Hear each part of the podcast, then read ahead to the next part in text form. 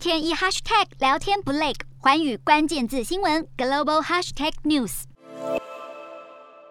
印度对俄乌战争的态度相当谜样，不愿意对俄罗斯侵略乌克兰表示谴责，更在联合国安理会的投票中投下弃权，被外界解读这是向普丁示好的表现，这让中国有见缝插针的机会。中国外交部长王毅前往印度访问，试图借机修补中印关系。今天的国际新闻评论要来谈谈印度与俄罗斯的关系，印度对俄乌情势的考量是什么？四方安全对话 QUAD 会因此缺角吗？印度与俄罗斯之间有着战略依赖的关系可以回溯到冷战初期，印度倒向苏联，直到现在，俄罗斯仍是印度军事装备与国防技术的主要供应方，占印度国防来源的五成以上。再加上印度是俄罗斯石油与天然气出口的主要消费国，可以说从印度的角度来看，俄罗斯是国防与能源领域的战略伙伴。这除了有经济与安全上的考量，也存在政治上的顾虑。印俄关系确实相当紧密，从印俄之间的微妙连结可以看出印。俄中三角关系的复杂度，对印度来说，俄罗斯是值得信赖的国家。就算俄罗斯对乌克兰采取军事攻击，在印度眼中，这是美国与西方阵营的问题，而北约东扩是俄罗斯的问题，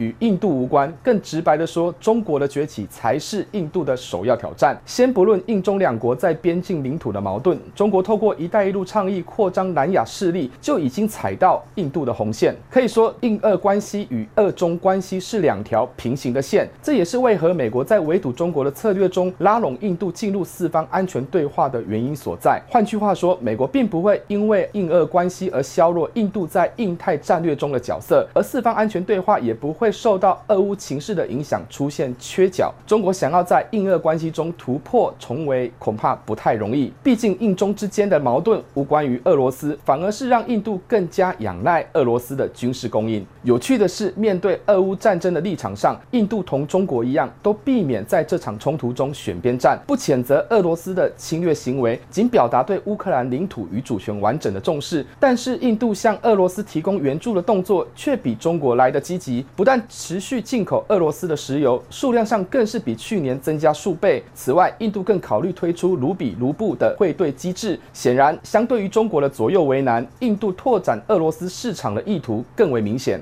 当然，印度对俄罗斯的友善态度不同于中国，出于意识形态及国际政治角力的考量。印度采取战略矛盾的路线，更是出于自己的现实主义判断。尤其是中国六万大军驻守喜马拉雅山北部的威胁，印度必须确保军火配件的供应。那么，俄罗斯就成了印度的安全生命线。纵然近年来印度已开始致力于军事装备来源的多样化，但这种依赖在短期内仍难以轻易迅速取代。值得留意的是，俄罗斯也相当重视。印度的战略角色与地位，过去在诸多国际议题中，俄罗斯也都站在印度这一边。例如，印度对喀什米尔地区的控制，俄罗斯的力挺态度相当明确。从印俄之间的关系来看，就俄乌情势的发展，美国对印度的立场颇有微词。但是，印度对俄罗斯军备的依赖，主要是用来对抗中国的军事威胁。这正好凸显出中俄之间的尴尬关系，双方更是各怀鬼胎。印度对俄乌情势的中立立场，会让欧美国家非常不满意，但却不至于。被视为战略向俄罗斯倾斜，就如同南韩过去几年在美中之间的平衡策略，美国依旧把南韩视为重要的安全伙伴。从现实的国家利益考量来看，印度要落实不结盟的外交政策，不会轻易在战略上倾向任何一方。而如果把印度对于俄罗斯的侵略行为网开一面，视为是四方安全对话出现裂痕，或是认为中印关系有机会改善，恐怕是误判了印度的真正想法及战略考量。Hello，大家好，我是寰宇新闻记者黄佩涵。如果你喜欢寰宇关键字新闻 Podcast，